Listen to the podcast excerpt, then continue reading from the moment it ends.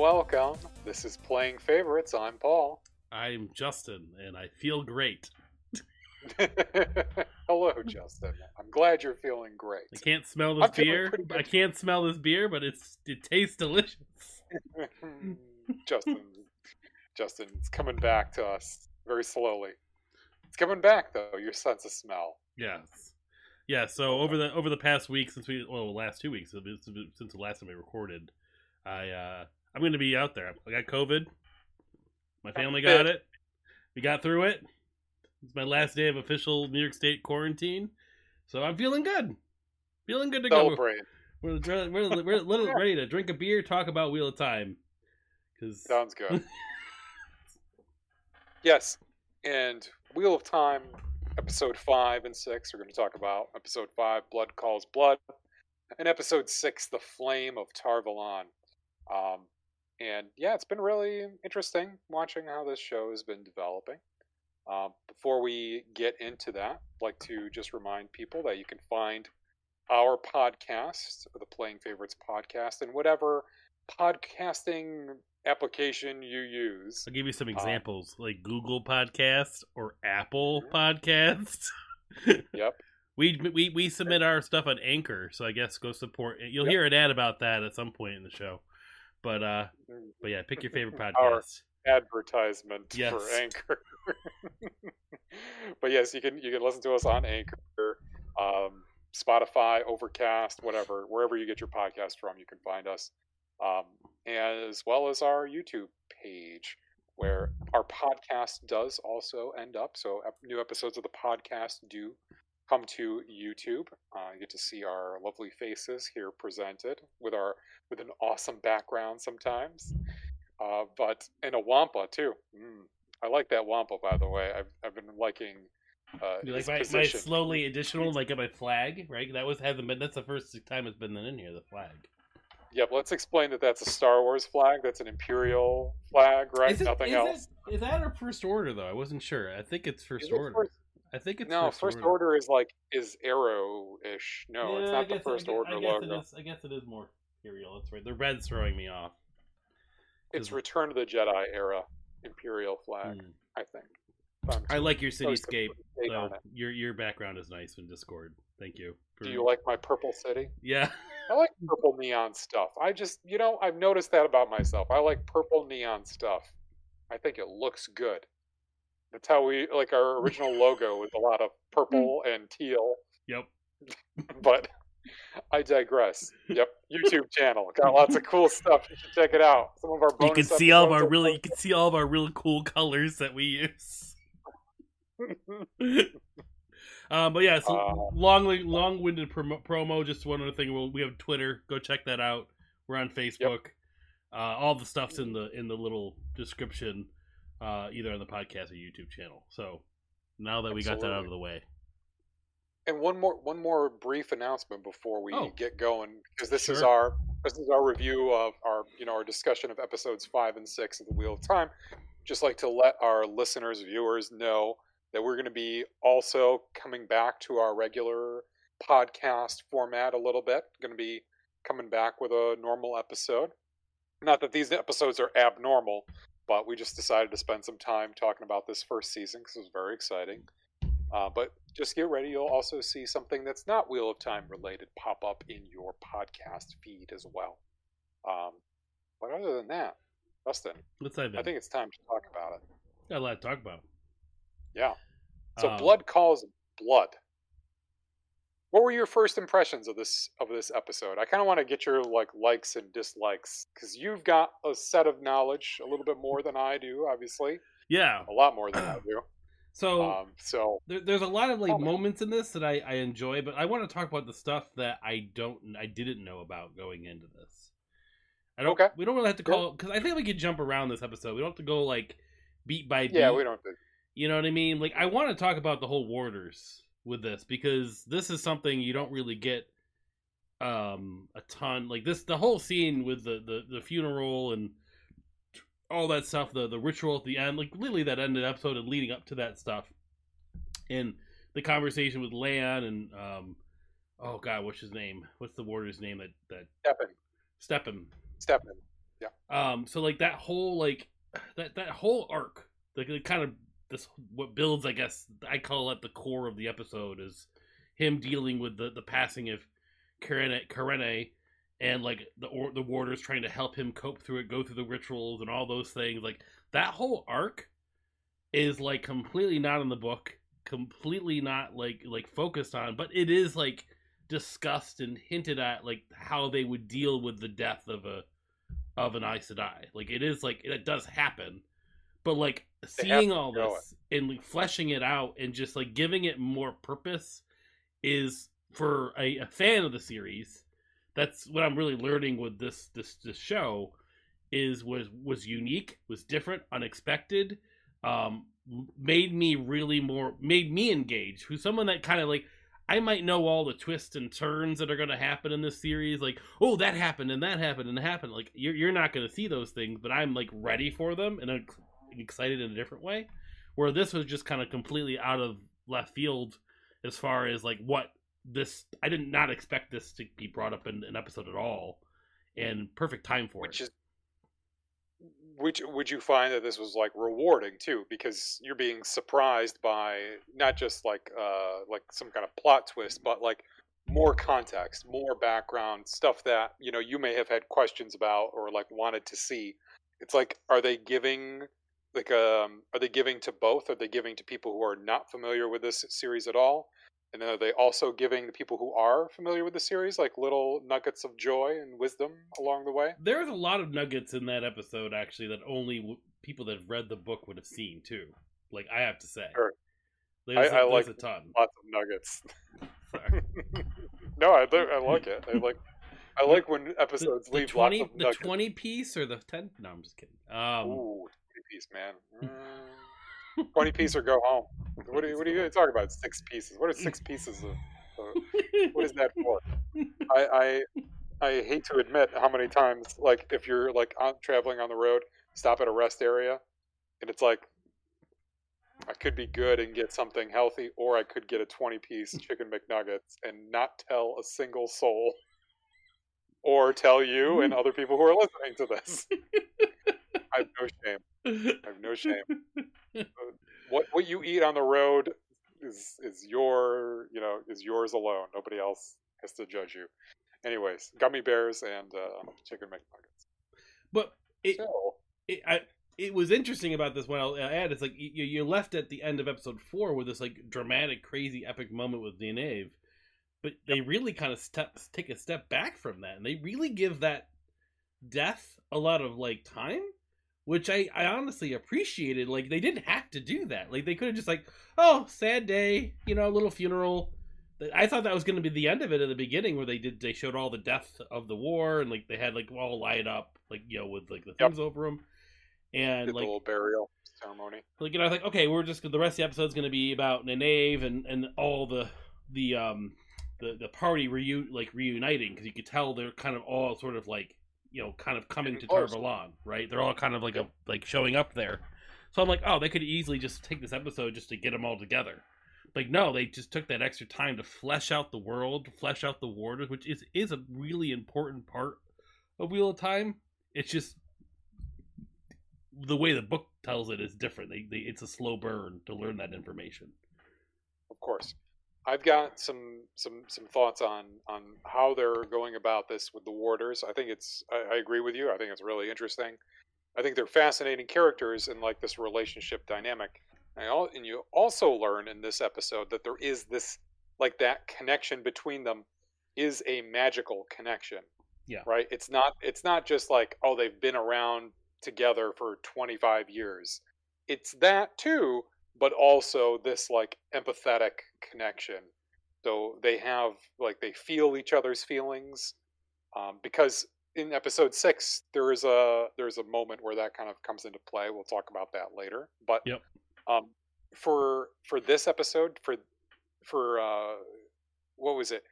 I think it was um, the Green Ajah, the friend of Moiraine. I forget her name Alanna. um, she when when her and Moiraine are in private and and she says like have you ever thought of releasing your warder from from that spell like from that like have you ever thought of like giving him a release and you know like that that they have that kind of conversation makes me feel like there is something not unethical about it because the warders like agree to do it. You know, they they agree to be to have this done to them so that they can feel each other's feelings and and like kind of know uh, how each other is feeling at all times.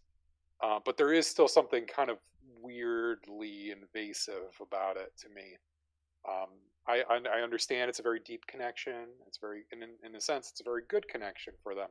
But how, like what happens to Stepin is a good example of what happens when you don't release someone from that uh, spell or whatever it is that that that connection, uh, because he can't he can't live in this world uh, without um, Kerene. He, just, yeah. he, he can't do it. For a minute, I thought they were trying to um, align him with Nynaeve because he kind of like it, it's funny because it he like came to her in, in one scene he comes to her bedroom uh, or where she's staying she's staying in the warder's quarters like like he comes there and he's like drunk he's got the bottle he's like hey how's it going he's like thank you for the tea and i'm like oh what like what's going on with this scene are they shipping these two together and uh, I, I, was, you know, but I mean, like this. Hear, this hearing you use, I know hearing you use the phrase "shipping" just makes me laugh. Go ahead. I'm just gonna keep using all these uh, just to see your reaction. Uh, but when, I mean, isn't that scene? It, it's set up very much like a, like a. Here is somebody who's lost and and searching, and here's Nynaeve, uh, and it, it almost felt like they were trying to push them together. I didn't understand really the point of that scene, uh, other than to show that Nynaeve gave him like a healing tea and. Oh no! There's a reason. A they, they, they, there's a reason he took that. That's what that's what made Lan pass out. Okay. All right. Well, that makes sense then. I think he knew that Lan was going to stay. When he was being, he was being, he knew he was smart. He uh, he knew that the Warders were going to be it's it's well known that this happens. So like I feel like he knew that he someone was sure watching. To. Someone was going to be overseeing yeah. him. Lan was going to say Lan was going to stay with him. Um, yep. and he need that's what he so he makes him drink the tea with him and passes him out. That's the whole reason he goes to Nynaeve's room. To be quite honest, like okay. I don't. Okay, fair enough. It is set up like a very a different kind of scene, but okay, I'll accept that as the as the true meaning of the scene. Oh, I can't wait to tell Kristen that. She's gonna. We haven't rewatched it since okay. uh, um, first time. Since we're focused on the warders, because I feel like that's the bulk of it. Like there is a scene that like I appreciated. I'm I'm gonna just tell you is they're with Lan and they're they're talking. They're just discussing, and they have like these little statues. They discuss about the Forsaken as these like gods or something like of that mm-hmm. nature yeah. that th- those are very and like extremely like a huge part of what's to come like if anything really? that's a foreshadowing like them mentioning forsaken um like yeah like that got me ex- just see just hearing the words forsaken like it's gotten me excited if anything that's all i'm gonna that's all i'll say okay you do that's all you'll say unless you want me to tell you more what what is uh remind us then from the episode what happened with the with the Forsaken? They're just talking about like, like like it's just like they're like in a sense like they were like they had like these little figurines and he was like said he's like doing like sort of a ritual type thing discussing yeah Ishamael and the Forsaken. They do like they had like different stories of like past lives and past uh like adventures and like they have like there's like an understanding of who each of these Forsaken are.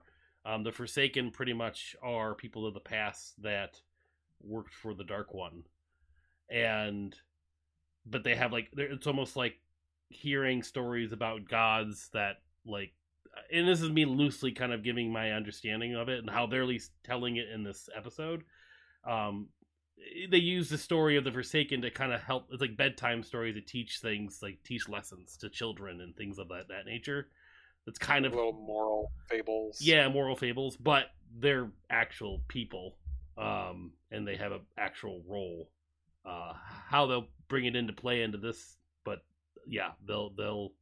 We should learn more about them soon. Okay. Mm, but I was excited to hear. At all. I, I, was really excited to hear them mention Forsaken. that was really that's like kind of like me, you know, being excited about just real time stuff. So okay, all Um, right. yeah, so the rest of the episode. Oh, go ahead. What'd you have to say? Oh, I was just gonna say. I mean, I was gonna ask if we could talk about uh, Egwene and Perrin and Sure, their, absolutely. their their their thread in this tale. Oh, one thing I want to add, So- one thing at the end when they're doing the chant, just that actor Dan Healy, whoever plays Lan, the, the chanting at the end, freaking that was awesome. Like I have to say. I, I okay, I was gonna save it to talk about. Let's just talk about. well, it. we're talking about the warders, so I just wanted to. yes, let's keep talking about the warders. So this was like warder heavy episode, and it was excellent. Talking, of, just giving them the chance to to explain more and more about what that role is and what it's like to have that connection. And seeing how when Lan is in pain like that, and how Moiraine is also in pain, like she can't, as you said when we were talking off mic, or like you had said, like she can't help herself, like she's feeling what she what he's feeling Mhm. and um, I love this. Like you had two different funerals, right? So it started with Kerene's funeral, and it's a very like an Aes Sedai led, very like um, I don't want to say like a, very female kind of funeral, but it, but it is it is led by women and it is their ritual. Whereas the one at the end here, the warder's funeral, is similar yet different, right? Mhm. It's the same kind of thing. It's their mourning, one of their own in their way and yeah i love i loved how like both of them were like the first one had like the very like high pitched kind of like singing reminded me a little bit of the deleted scene from two towers of, uh, yeah that always like makes you jump out of your skin when she starts because it's just very surprising.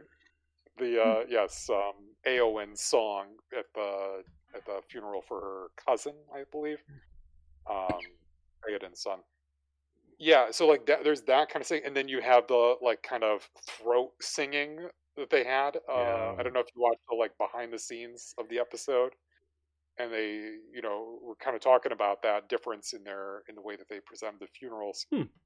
And and yeah, like in having Lan as it was like the designated mourner, like the person who is going to, everyone else is going to hold it in and just like kind of do the singing but Lan is going to be the one that'll serve as the primary mourner yeah, for his. Which which makes me wonder, like like what what happened? He hasn't been there for like two years, so like who was the replacement mourner, right? Like who's the one that's like Lan hasn't been there in like two years, so like has there is there is there a replacement mourner that like takes that role? Like it. I think I think it goes by like who knows the person best, not who's the mourner. Okay, and, and guys, Gary will do it. I'll do it again. man, he's not as, Gary, man, he's not as good as Lan. No one's as good as Lan. he doesn't cry as good as Lan. Come on, Gary, put some feeling into it. All right.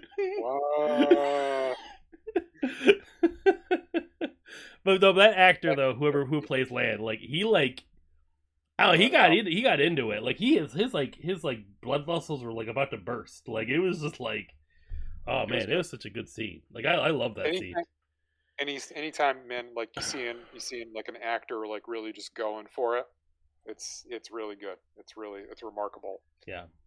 Yeah. Great uh, so that, great, great yeah, it was a arc. great That- ending Yep. Great great arc. Very unsus- unsuspected. Now we can segue into other other parts of this episode if you'd like. how about this before we go to the people out with the tinkers um also in Tar Valon rand and matt make it make it Mhm. and they meet a very important character it seems like the uh, the most lovable creature Will. character at yes, love him. I mean, his his name is the is phonetically loyal. Yeah. Uh, I wonder what kind of person he is. He seems pretty loyal. Oh, it's an ogre. Excuse me, ogier. Ogier. So I like how Rand is like, "It's a monster." He's like, "Oh, mm. humans, always so quick." he's just like not concerned. Rand's like here, and he's like, "Please put that away." You know, no, like you're I like saying, I Very, like, love Loial. Yeah. And Go, go ahead. Tell me your tell me your impressions of Loial because I mean, obviously I know you, you don't know much about him aside from No. this. other than what you've said and what I've been seeing is like people are like loyal, like they did like like like a, it seems like he's a fan favorite kind of character Mhm. and he just seems like a i don't know like I, I like him. He's fun. He's interesting looking. I like the, the the design of him. Yeah. i like that he's bigger but also still just like very similar to like a regular biped. Uh but he's yeah, he's, he's he's cool. And it, it's like our first introduction to other hum other than human creatures beings Like in this good world. versions, not Trollocs. Like yeah actual not the Fade, like, not the. Trollocs. This is like uh like elves or dwarves or Hmm. you know like it's just another race of beings that lives on this world. And it's it, it was cool to see that through Rand's eyes, who's just like ah a monster. And yeah, And he's like ah red hair, you must be an Aiel. Is that how you say that? I you well, it's, it's all pronunciation. That's I, that's I love the book. They they pronounce things differently in the book too on purpose. Like it's like he says because he's an Ogier, he says things differently than Rand will say it. They do it. It's an it's like a purpose purposeful conversation. So he says like Aulman, like it's A E U L man, but everyone Oh, else says oh. ale. A they spell it's it's, it's spelled differently. A I E L. yeah, so like, oh, you're an ale, you're an ailman. He's like, he's he's like ailman, ailman. Like it's like it's a kind of back and forth. Obviously, the book kind of fleshes that kind of back and forth a little bit more. Like it happens a little bit more elaborately. Um, but yeah, like I, I love that that, that they they I I love how they brought him in. It was perfect. Yep. No, he's good. I like that. And they get to witness uh, the parade bringing in, um, what's it? What's his name there? The Logain, the not the Logain Ablar, not the Dragon Reborn, the false, um, the false dragon. the False Dragon. Um, so a couple of really cool things are going on in in this scene. So yeah, first like we know like Rand and Matt have made it. He sticks out like a sore thumb with his giant bow on his back. Oh, I yeah. gotta say. Oh, and Matt, of course, is not doing too well. They've been tra- was this, but there's a time lapse in this too. There's like a month, right? been one month and he's getting worse. He, Yeah. he doesn't seem like he's eating much. He looks like he's just really at death's door and um, just kind of like fidgety and very Gollum like, if I have to say. Like, Yep. just uh, something is something's not right with that boy. uh, but he's one one thing I like though is that they get to witness this kind of like um, when you were saying earlier about like how surprised you were like after a huge episode four that this episode was much more was much slower uh, much more focused on character reactions to what happened before um, and and yeah it seems like these two episodes are dealing with the aftermath of episode four Yeah. um, and and Kerene's funeral and like her death, and the fact that she come like her horse comes back with the boot still in the saddle in the stirrup, Yeah. which is which is a practice. I don't know whose practice it is, but um, Kristen actually reminded me. She was like, "Yeah, that means a rider hasn't returned when they put someone's boot like Hmm. that backwards into the stirrup of their horse." So that's why when like they're bringing her horse through and Stepin's leading it, like the people are audibly like gasping, like like that she didn't come back, like or that an Aes Sedai didn't return. Um, and and it is like a parade of their power at the same time. Like yeah, there's they they came back with one less Well, Aes Sedai, which is but they- then there, but here is Logain and Ablar. They've got the you know false dragon. And I think it's something that's brought up in episode six, six, late related to that like gasp, right? Like, and that's something I think they say like Logain's like I took down one of your Aes Sedai, fighting nine of them. Like it's you're you're weakening. Like you're you're you're you- that's like that's a surprising thing to see an Aes Sedai fail or die. That's why uh, the, the death of a warder is also a huge thing because usually the warder dies first, not the Aes Sedai. Yeah. Such a weird it, it's a really good way though of showing the depth of that relationship by showing you what happens when the person who's not supposed to die dies. You know, that's it's it's a really interesting choice to kind of I feel like this episode was a lot of place setting a little bit, you know, like getting characters to where they need to be. But it was, but it was also like in, for for Land and Moiraine, it's a really important episode um, and especially for the uh, last couple people here to talk about in this episode. Well, one thing I want to add with the parade because you know there's not much else with Rand except for meeting Loial and and Matt and then Yeah. watching the parade. But there's a little little there's a little nugget in the parade. Oh yes, yes, please. little little secret. Uh, I don't even know if people that watch the show would even understand this because I I know this because he's not been a prominent character in the show, but he's been introduced in the first episode, but he has not been shown again until this episode, and that's Padan Fain, the shopkeeper from Emond's Fields. He's Oh, in he's in the crowd. Matt's looking around. He looks around. He sees the man kind of laughing at a table, and he just gets up and walks away. But that's Padan Fain, who sees them on the balcony. Oh my gosh, I think I missed that. Yeah, it's very quick. Oh. And like the second I caught, I'm like, oh, that's Padan Fain. That's that's cool. Like, and that's Oh, important. Like that that he's there. But like, I'm just curious how they're they're playing this out. Um, it's it's I might be giving away like theories for people that have don't know the book, but like his role in the series is, becomes very important, and like they're I like how they're just subtly throwing him in there as you go through was it. just gonna. I just want to ask you, like, what's his deal? What's the deal? With Oh. that? but don't, don't, no, no, no. We'll see if they're if they're already like dropping him in, like they he was in the very first episode. If he had like a little cameo in this episode, then then there's something Yeah, brewing. I mean, he it, so we'll, we'll first let that one episode you could tell he looked a little shady. Like you could tell he like kind of leaves the, the the battle like kind of yeah, awkwardly. like like, like he knows didn't look something. surprised or scared. So let's put it Yeah. that way, right? It was just like, yep, time to close He- up shop. he- he's in, he's in on something. That's but like to him, like like they hadn't brought him up again. I'm like, okay, how are they gonna work with Padan Fain? And then they show him in the crowd just kind of subtly, and I'm like, oh, okay, cool. Like that that was nice.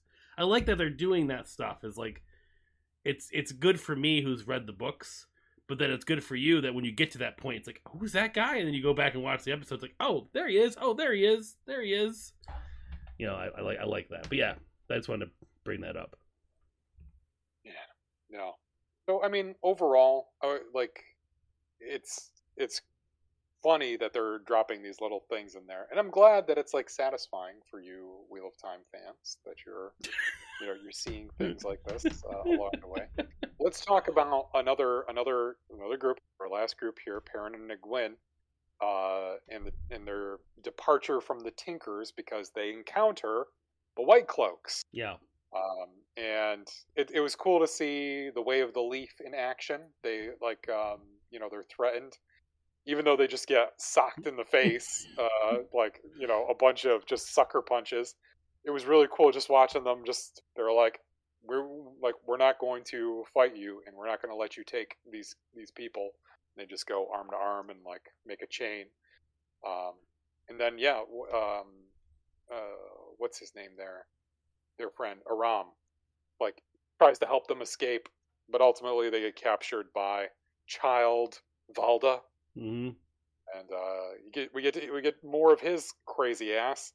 Uh, his like he, he's I guess he's not crazy. He's just it seems like I don't know sociopathic or just Just use focused, you know. He- That's all. Just, focused, very focused. He, he, he, he thinks that Egwene can channel, right? So he's like, I'm going to tie up Perrin and torture him, Yep. and then you'll show me your power.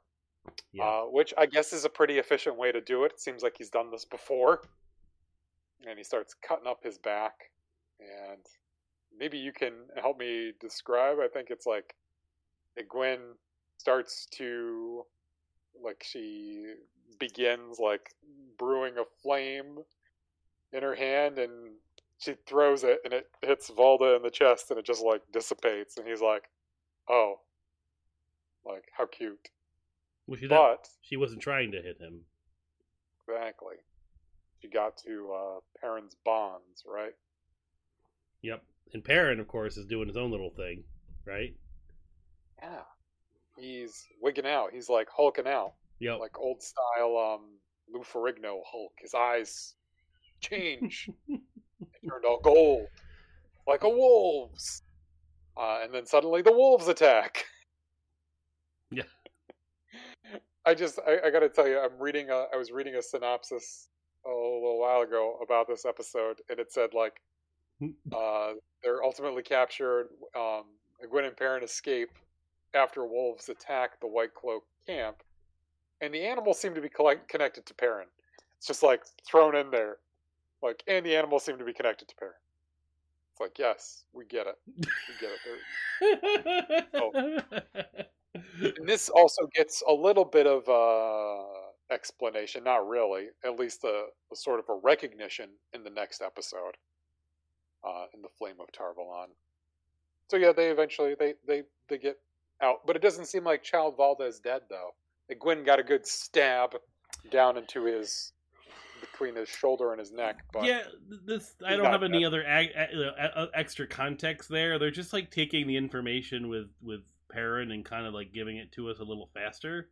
Um, the Hmm. camp does happen. They do get captured by the White Cloaks in the book. Um, Yeah. They're just trying. They're giving us a little bit more than like just to kind of set the tone of them a little bit more. Like her channeling like that a little sooner. Like in the book, she get they get they get they get um uh, released and saved by Nev and Lan. So it's like there's completely different kind of placing placements of where they're at. Um. Where here they just have Oh, them wow. save themselves, um, which Yeah. I think still works because it gives a little bit more information on the White Cloaks and gives Nynaeve a. It shows her like I guess determination and like fierceness a little bit more, right? Like 'cause she's like de- determined to like break free, and then of course it just shows who Perrin really is. He pretty much is a he can, compete. he, he he's connected to some animals. That's what it's a wolf god. yeah. He's like the the wolf god from uh, or the yeah the wolf god from Princess Mononoke. He's just going to turn into an enormous wolf, and Gillian Anderson will voice him for the rest of the series. I, that, my predictions. I'm I'm like I'm liking like Perrin. I would say is a lot of people's fan favorites. If like once you go deeper into the series, it's just like early on, it's kind of hard to get to what makes Perrin great. They have to do all this other stuff first, and I, I get that. Fine. I, I get hey, it. you know, that's that's what a lot of people said about um, Tyrion Lannister in the in the Game of Thrones show. Um, while you know Peter Dinklage is great in his portrayal early in the series, it seemed like he was kind of being, I don't know, he was more like comic relief, and then Mhm. slowly, it, like the character himself, and then like also in the books, you get to all these cool things that he does, and you learn about him but you have to go through this whole like f- this beginning phase of like seeing what he's like now Yeah, how he changes and i feel like Perrin is the same way you have this like set of scenes and actions that have to take place before you can get to like where Perrin is regularly I like the actor. I think it's gonna pay off. Um, it's not like I, I, I'm not saying anything like drastic happened. He just gets out of this like I've killed my wife mode a little bit series. yeah more. he, he said it out loud you know he said it out loud to, to her for the first time and Gwen basically like forgave him. It was like it's not your fault. Like Yeah. it was not your fault. Even though when you look back at that scene, it sure looks like his wife is raising the axe to kill him. He acted in self defense. I read I, I read a little article before we move on to the next episode uh, where Brandon Sanderson he goes through uh, episode five. I think he went through episode four as well, but um, Oh yeah, really. he uh, he was saying how like he didn't think that she they should give him a wife. Okay. Instead, but they understood the reasoning for him needing to kill someone to add more like weight to who Perrin really is. So he's like, well, he should just kill his master. He had a master in the book, like he was an apprentice black blacksmith. Ah, which okay. because they aged him up, it's like why is he still an apprentice kind of a thing. Like that's I think that's why they maybe didn't go that route. Like he felt that like it should have been like he accidentally kills his master versus his wife. But like Mm, okay, seeing the scene, he's like he actually was like, okay, I think that was fine. They handled it well. They're showing his like because Perrin has this a sense of rageness in him that he tries to hide, and like that's like kind of the remnant. That's kind of like showing its face now. Like he always has felt that I'm a big guy. Like Perrin, like the way they describe in the book, he's like I'm a big guy. I'm always af- I'm afraid to use my power, so he moves slower. He moves like he's just kind of afraid to hurt people. Very delicate, not not trying to. Yeah, yeah. Yeah. Yeah, but like Yeah. here they gave it to like he's afraid to use a weapon because he accidentally killed his wife. So it's a little bit of a different way to take on it. It, But you it know, is still. It's like yeah, like it's the same sentiment and the same kind of re, like situation you get out of it, but just a different motivation for that Yeah. feeling. Yeah, Which is, I guess, if it gets you to the same goal in the end, then I think it will. I think it's will. It's Yeah, just it's not uh, like his wife is like injured and waiting to be healed or something, and like on the Yeah. mend. he's got. like he- he's gonna go it's the same journey of moving on or getting past something or you know, well, character character development. You know. Anyways, you want to take a break right. before we go Yes, to episode six? Yeah, we're going to talk about the Amyrlin seat. But uh, yeah, let's take a quick break. When we come back, we'll talk about episode six, The Flame of Tar Valon. And we're back to continue our conversation on episode six of the real time Flame of Tarvalin. Tarvalin? Me and my pronunciations with the show. Valon. Valon. That's what, that's what the show is calling it. That's what I'm going by. I don't know. When I read things, my brain just hears says it differently. Can't help it. Can't help it. Um, another good episode. Uh, another interesting take on things. One thing I didn't bring up, like, like again, this is very interesting because we are in Tar Tarvalon. Like, in the book, you wouldn't have been into the city at all. So, like, you would have been in Caemlyn. Like, that's where most of these events take place. Um, so being in. Tar Valon, like eventually you do get this scene. It just happens in a different order, but like I'm still glad it exists now because I feel like you kind of need it sooner um than later. But really, this is the Moiraine episode, right? Like it's all we really do is just just follow her I around. one. Exactly. I wrote down one thing for this episode, which is Moiraine can multitask. like she is. It's like she's getting. So we, we were introduced to the Amyrlin seat, the, the I guess the High Aes Sedai, like the the Aes Sedai leader. Um, but it's like there's this scene where you know she's getting berated, you know, uh, you know by her superior, and then in the next scene she's taking the dagger from Matt and and pulling out his poison. It's just like one thing after. Then she's asking Loial for uh for a favor, and then she's like meeting up with glory, Gwen. glory to the builders, and- Paul. Glory to the builders. glory to the builders. It's just like it's like every time she just shows up and just starts saying like, okay, we're gonna do this, this, and this. All right, what do you, what's your problem, Matt? Okay, let's fix it. Okay, fixed. Don't do that again. Where's And then where's where? up. Uh, no, where's Perrin and Egwene? Oh, I have watchers. Where's Rand and Matt? I have watchers. Why? why? Can you tell me why? So this drove me tr- crazy. I've been kind of going back and forth on this episode whether I really liked it or not. And Okay. for a little while, I thought this episode kind of dragged. Okay. And I also feel that Moiraine, it, it's like this is like a. I hope this isn't like going to be a consistent formula. I feel like this is something that they have to do in this first season, and I understand that. Like the first episode, where it's like, okay, I gotta, you know, like all this stuff is to happen just so we can get you out on the road. And, and get you going towards Tar Valon. Like that's mm-hmm. the, the very beginning. Like we kind of rush through a lot of exposition. She was the exposition machine, just like telling us all all sorts of stuff.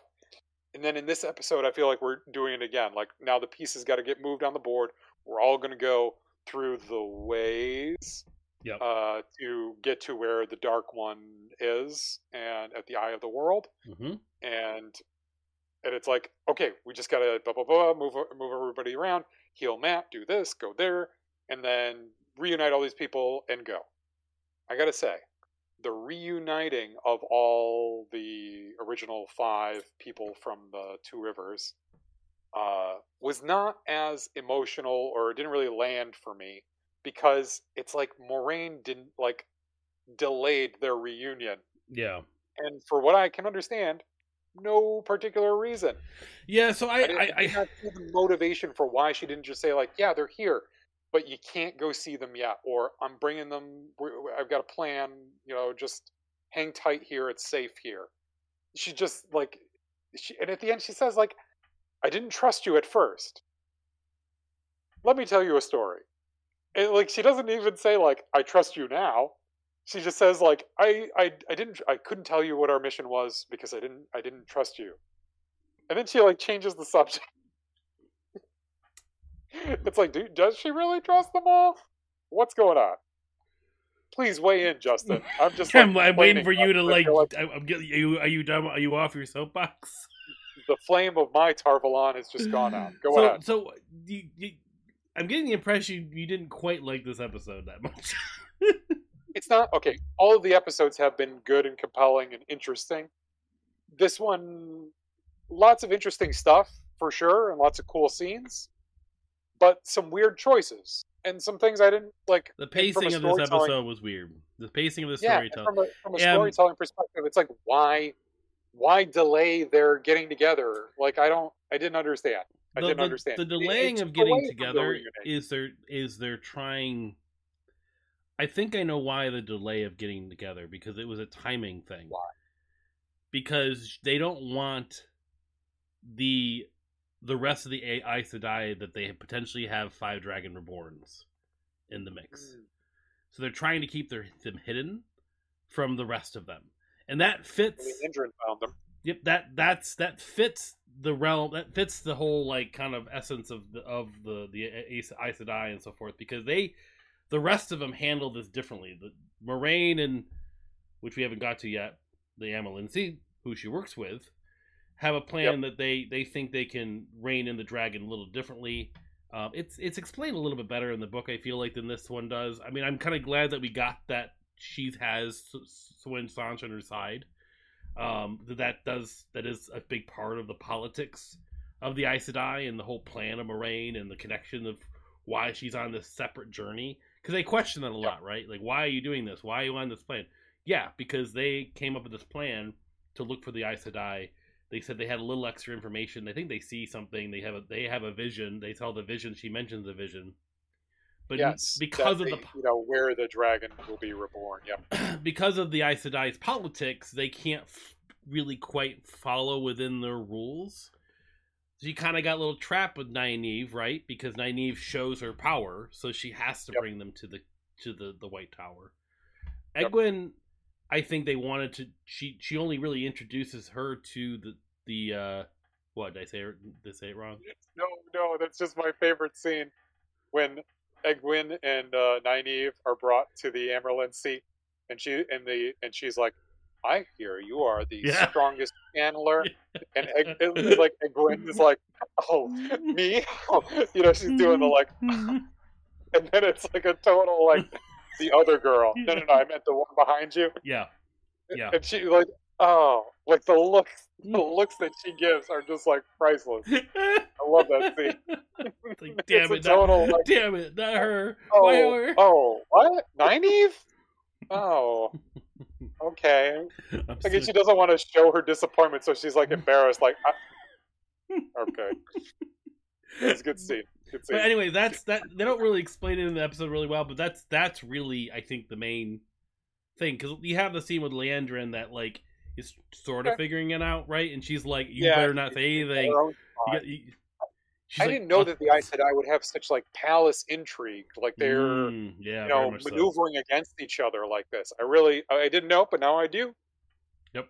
Oh yeah, more. It's more the reds and the blues. I feel like the rest of them are just kind of like, like the yellows are kind of like Hufflepuffs. They just kind of keep them themselves.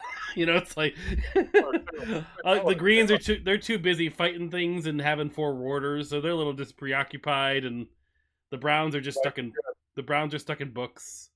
You know, and like We didn't really get any of like the other roles, but we did get to see that there's like what six or seven colors. uh there's white, blue, red. I mean, kind of shows it in the intro too and as it well. shows oh yeah it shows the um well they they did a lot of these top down shots on this tower uh yeah, the you white just tower can't see the br- the which brown. is really cool Yeah, the browns and the whites are hard to see in that shot, right? You can't really see them as well. The blues kind of look black, like the browns and blues kind of look the same because they're like darker toned, right? Right. But have there's, ye- there's the, the blacks too No, uh, no, not black. Not black. They, they, the browns and the blues. They look at black, uh, like if oh, okay, all right. I see what you're saying. But they kind of look. They kind of look blue. the same. Yeah. Yeah, you got brown, brown blue, white, red, green. Yeah, that's five. Yellow. That's six. Yep. That's it. Sound right? Okay. And then the Am- oh, cool. seat technically is rainbow, like her like yeah. They they describe her just as rainbow in the book, so that's, that's I thought it was. I thought the seat was really cool. The actual seat itself. Mm-hmm. Thought that was cool. I yeah. love the like their their whole kind of organization, and I love that they were like uh Moiraine had a had a had. I was dying laughing at this. I was Moiraine during all this multitasking, she had time for a schwitz and got to go to the sauna and just like chill out for a while. And her boss shows up, of mm-hmm. course, and she's like, "Can I at least enjoy this time?" That's the only time they could have a private conversation, right? I mean, yes, yeah, I, I guess. Getting a, getting a good sweat you know, on. I, I, at first, I'm like, oh man, like when I first saw that scene, I'm like, okay, you, why are you trying to be Game of Thrones? Like, it's like you don't have to have naked people everywhere. But then, wasn't, but then it, was not bad. Like, then it wasn't bad. Like I first, I thought it was going in that direction, but then I'm like, okay, they're they're handling this a little bit with respect. You know, it's like, yeah, they're just a bunch of people bathing in a in a sauna. What's the big deal? You know, yeah, like that's what you do. But like in Game of Thrones, you just see like you would see it would just be disres. I feel like it would be a little bit more pornhousey. That's all. Yeah, but, but that's how Martin wrote it. I don't think people want to admit how pornographic George R. R. Martin right? It's true. People like to put it up there. It's fine. It's good writing, but it's you know it's it's uh, very explicit in a lot of ways. It doesn't, and sometimes it doesn't need to be. And the show did it a lot because instead of using, they did what they would what did they call it? Sex position, where it was just like we need to relay a lot of information. Let's do it while two ladies are going at it. You know, like we'll just have Littlefinger talk over two uh, prostitutes having sex.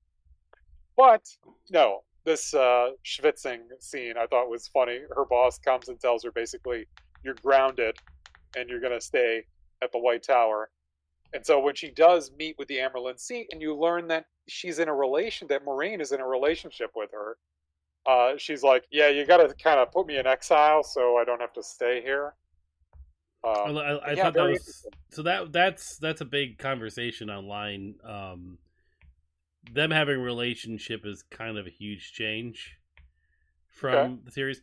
You got because so I, almost said like yeah, I think this book was made in early '90s. You know, yeah. different era, different time. You know, you. I think just about everybody could have assumed that this wasn't an original part of the book. I wouldn't. I mean, I don't. I don't know.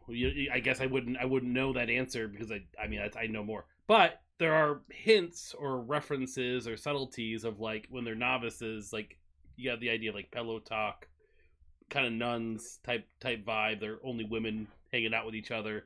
They don't because it's not like they don't especially say that because holding hands in in the books in the early books is, is a big deal.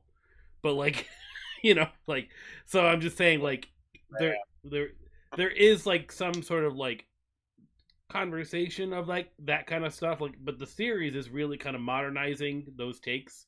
I mean, you had the, in episode three where they're just like, "Oh, you guys together," as if it's not a big deal, right? Which it shouldn't be. But I'm just, it, it's surprising when you've like read a book from 1990 and you don't see any of that, or it's not even like talk. It's not really discussed. You know, it's it's following old tropes of of fantasy, like you know you know you add like the fact that they're only looking for male channelers, not not all of them, and da da da da da da.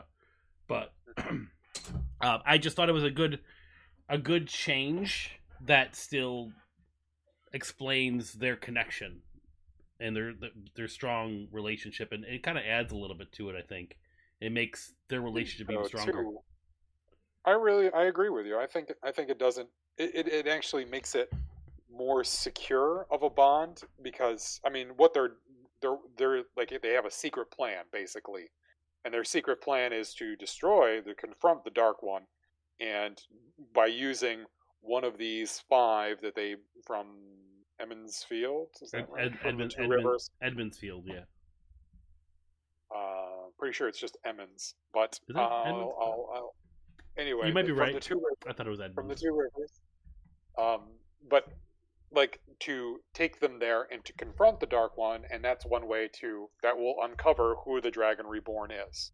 yes. And I understand, like you know, seeing the the reds, the whites, the the kind of castle or palace intrigue and politics of the Aes Sedai, why they're doing it in secret, but it makes it feel like, like yes, this is a very secure um, or very like uh, I don't know, it, it's a very secure secret. But at the same time, I wonder if the leader of the Blue Ajah, Moiraine's boss, there is going to be suspicious of it, only because there is that scene where she's getting exiled, where Moiraine's blue boss is just li- like her reaction. Clearly, she's dismayed. Like, I just told her to stay.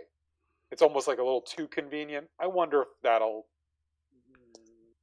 you know, percolate into anything. But just, just I don't letting know. that one out there. I'm not sure. It's kind of weird. We're in a weird place, so it's hard for me to theorize that. Like, I don't remember her as being a prominent. There's so many Aes Sedai in the book that I sometimes I don't remember their names. So like I that one didn't like stick out to me as a character that was maybe important. I'm sure they brought it up in the book at one point. Um, but like again, like them being in Tar Valon is completely shifting the the the the, Sure. the direction of things a little bit. You know, so it's like Yep. I don't know what to expect there. And we're not here for very long because Moiraine's punishment is exile. And um, oh, by the way, I really want to know what Liandrin's punishment is. Uh, I was waiting to hear what that was going to be. I don't know. Anyways, hopefully, I was hoping maybe they'll uh, allude to it sometime. Come back and she's got one eye. she's got a she's something. got she's too busy. She's got a man. You know, you got you got to let her. Uh, yeah, so Moiraine has a secret on her too. Yeah. I love how she says like, "You know what your red sisters would do to him." Um, but so now we got she she manages to gather all the Two Rivers villagers and Loial for some reason. I like how she just like, "Hey, can you do me a favor? You, you want to come?" And he's like, "Sure." Uh, I like how he joins the party. It, it's really like uh, Final Fantasy. They so and Loial has Yeah. joined the party. so the, him coming is there's a little bit Yeah. more. There's more reasoning for that reason for him to come. Like he has a purpose. There's a Sure, benefit. and I'm sure it'll get explained again I'm on sure- the road. yeah, maybe he'll explain it. Um, like it, back to the multi, it's just kind of funny. Like there's a point where she's just drinking tea. Like she has a moment just to have some tea, and then she's like, Yes. She just sees Naive and Loial go out, go out. She's like, okay, go follow them. Oh, he's sick. Oh, okay, I'll go, I'll go heal him now. Like you said, like it's just like. It's just, Oh, she, she's like yeah. because she like, has all these wa- these watchers, right? And she can know when to go to these things, so she could tell. I feel like she knew where Rand and Matt was for a while, and Yep. and she's just like, "Oh, Naive's out there. We can go. We can go heal him now. How bad is he? Okay, yeah, like like." And she just sucks it out of him. I love how she like basically berates Nynaeve too, and is like, um, she's like, "How long did you know about this and, and didn't tell me, and and couldn't, you know, and you know you couldn't do this yourself. You couldn't heal him." She was like, "And they call you a wisdom. Mm, better start using some of that wisdom." I love that. yeah, Um, but uh, let's talk. I mean, this ending is pretty uh, weird because she basically says she gets them on their horses and is like, "I haven't told you everything because I didn't trust you. I'm not going to tell you everything now, but I will tell you this: we're going to go to the Eye of the World. What's that? I don't know. I won't tell you just yet. We're going there though."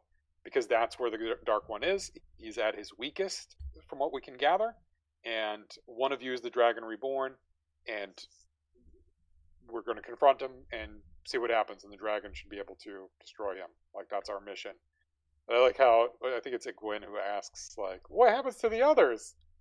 I And think, Ma- I think she's Matt, like, Matt asked that question. "Does Matt ask it?" He's like, "What? Yeah. What about the rest of us?"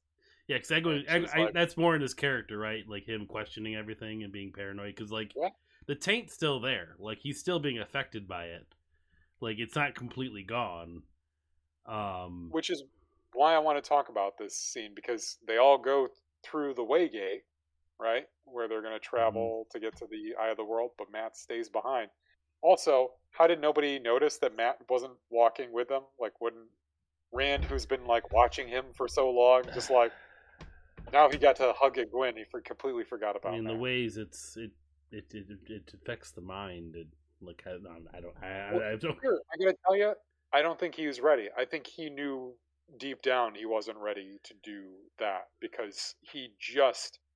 This has been like a month and a half that he's been under the influence of the dagger, and he just got healed. Um, and now she's saying like we're gonna go confront the Dark One.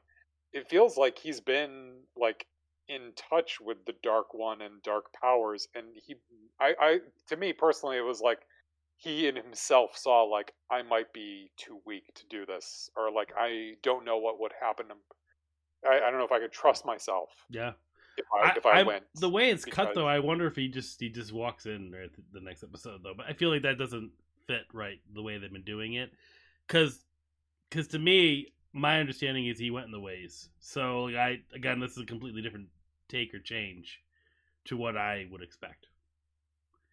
Does it's a he? strange looking place too it looks like the set like behind the actual set or Yeah, something. the- it's like the- dark and like boxes are like the the like- ways to me was not i don't know how if there's more to it or not but like i've out i like you know be my my my uh my what my senior brain my nine my 2001 brain is reading this this part of the book and all i can just envision in it is like it was rainbow road for mario kart like they're just like on but like instead of a rainbow it's just like it's just like stone walls and just like nothingness and like lightning bolts and stuff because they had that in there in the show. But I love the description of the ways when they took it. Like it just what that what I've seen so far of it is not what I would imba- imagined in my head. I'm, I'm trying to think like maybe they're saving it for the next episode but it they it I was they were built by the by the um by the the the Ogier. They they're the ones that built them. Really? Yeah. Oh, so that's why Loial is Yeah. coming along for other things, I'm sure. But that that seems Pretty sure be, I'm uh, pretty sure I'm accurate on that. I you know I, I tend to be I, I've been wrong in the past, but that is I from mean, what she does. Moiraine kind of says like she asks him a favor, but then doesn't really say what that favor is. Yeah, it's, it's he knows So- because in the book he knows where the ways are, or the way Mhm. gate is. Uh, I'm doing a double check to see if I'm right. That's cool though. They, they've been showing that gate, those two like stone pillar type things. Uh, they've been showing that in the promotional material with like Moiraine next to it. Like, um, um, the next episode, um, which I mean we, we're uh, going to be talking about here soon, but it's the it's called the Dark Along the Ways. So I'm sure it'll be a very interesting journey. Yeah, uh, through so yeah, the ogre, the ogier, um, did build it. Okay. I think they had help. I'm just getting a brief little synopsis, but yes, I was, I was sort of, I was, I was Right. correct. I'm just correct. happy that I'm, I'm happy that I'm correct. Um, me, my, me, my Yeah, fact right. check checking here. Um, but yeah, like now that, that we got the whole crew together, it'd be interesting to see what happens now, except for Matt. But yeah, it is weird, like the how the, the reunion was a little bit lackluster. But honestly, it really wasn't that. It was kind of lackluster in the book. I feel like it's just the nature of what the book was, how the book was written. It's like it's just like, hey, we're all together again. But again, there's like other things in between that kind of helps you get there, and it doesn't seem as bad. Like they, they've kind of cut some moments out and some characters out that you would have already met by now, which we haven't yet, and so like because they've flipped it around a little bit. So like I get why we're in this position. The Eye of the World part is very kind of like out of nowhere. So it's like it just they go there for a different reason versus the Amyrlin seat kind of like saying they need to go there to do our plan. Their their reasoning is different in the book, but it is kind of again like out of left field. Like this actually makes a little bit more sense. Um, in the book, it's just based on the it's based on the the constant dreams they're having because they continuously dream of the eye of the world. And when they describe it to Moiraine, she's like, "Well, that's where we have to go then." That's kind of like the difference there. It's like that's the only Oh. answer. That's the only place we. That's that's where we must go because you keep dreaming of this place. So let's all go there. Okay. so That might fly if it was if they spend a lot of time doing dream sequences, but I can understand this. This this seems to expedite a lot of things because not only did you get to uh, show Tar Valon the Amyrlin seat, kind of understand the um, machinations of the Aes Sedai and how they work. Uh, you get a lot by taking them there.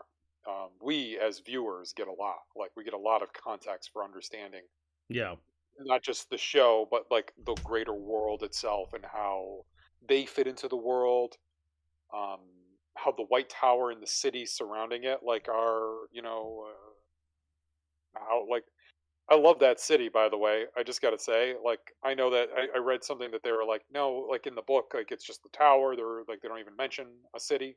But I love the fact that there is like this seat of power for the Aes Sedai, and that there are people there, and it's like like a golden age renaissance you know city it's beautiful it's like well yeah. well put together place I- really like cool like it's the most modern place we've seen so far yeah. in terms of like I felt know, that it was weird that the- the city was so big. Cause I, I, I thought maybe just I couldn't remember it. Like I was like, wow, there's a lot of people here. I don't remember.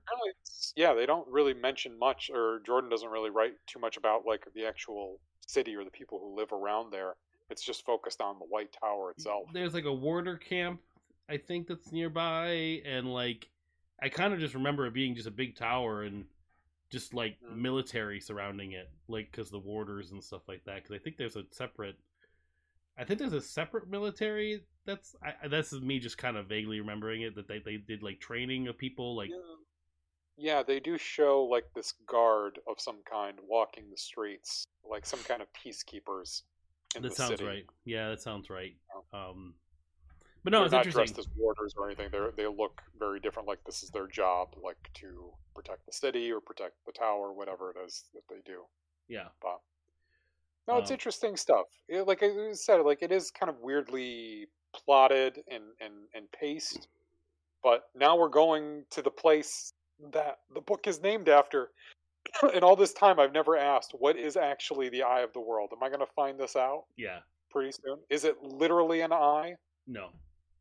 Okay, thank you. That's all I needed to know. I just had to get myself ready for whatever kind of craziness this could be. Well, Just here to I'm gonna sure make you. I'm gonna. I'm gonna make you. I'm gonna make you uh, um excited Okay.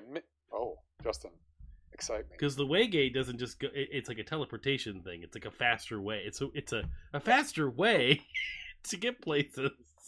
Yes, it's a it's a portal. It's a warp warp You zone. you asked me where we just like you asked me when we were left leaving somewhere like are we gonna go to this place? You're really excited about this place when you looked at the map and you really wanted to go there. Blight. Is it going to show the blight? That's where the eye of the world is. Cool. I, I've always been interested in what that would look like. The description I remember from the book, very brief, but very interested to see how that looks. I, I, I studied that map a lot, and I, you, and I have you do. you got that. Yeah, I brought New Spring. I brought New Spring back home. I had left it out for uh, any student that might want to read it, and I uh, took it back.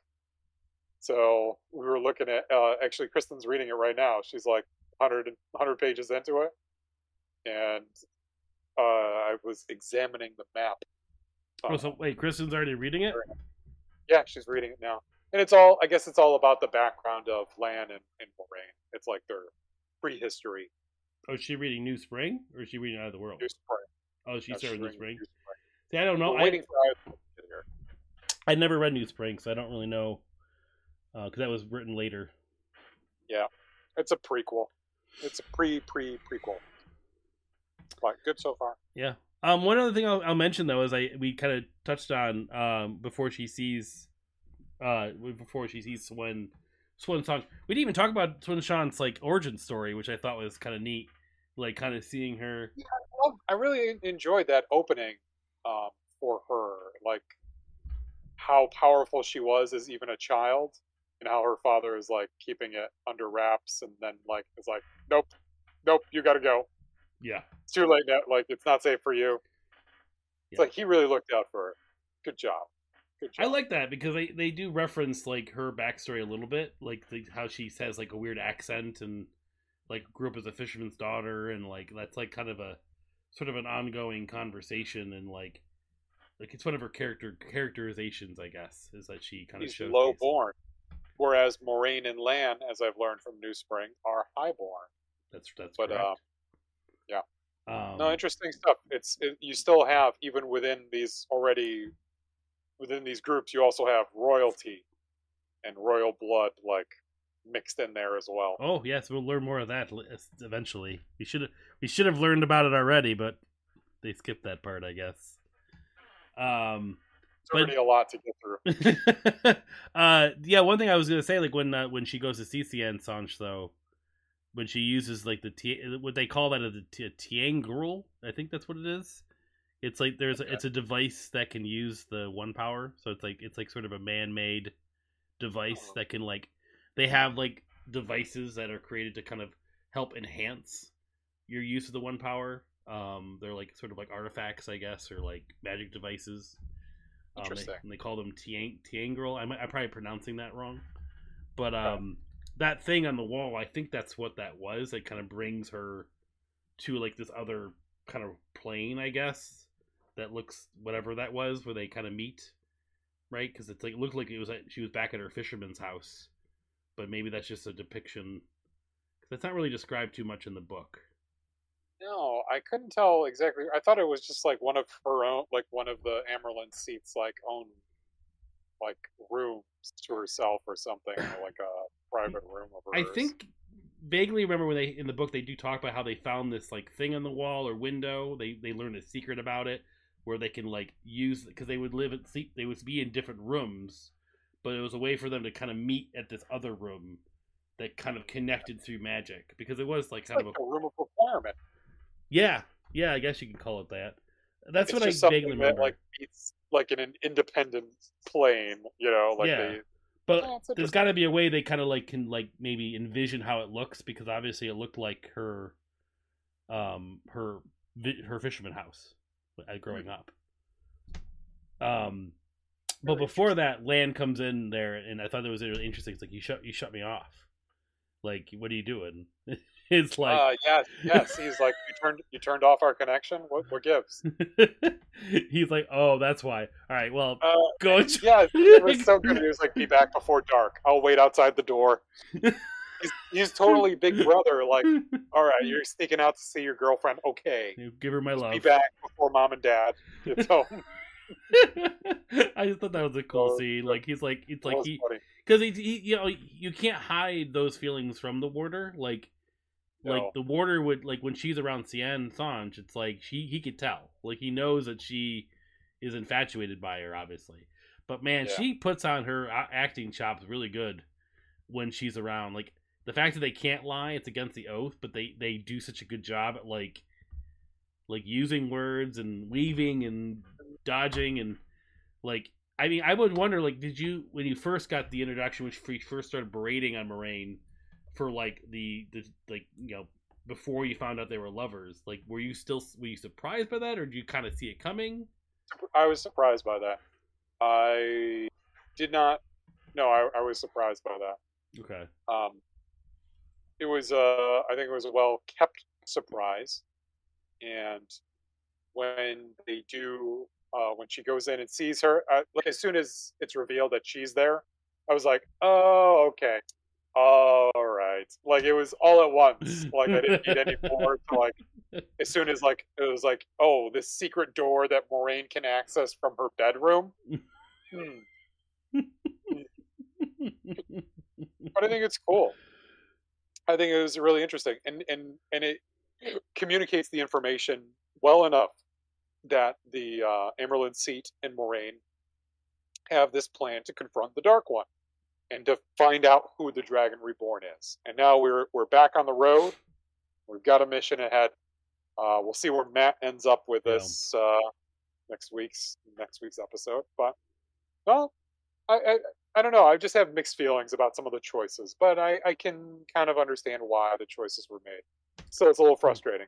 yeah But no i can like that these last it seems like these last two episodes are going to be pretty very very interesting because now we're going to really like alien places. So Yeah. I'm excited. I'm very excited.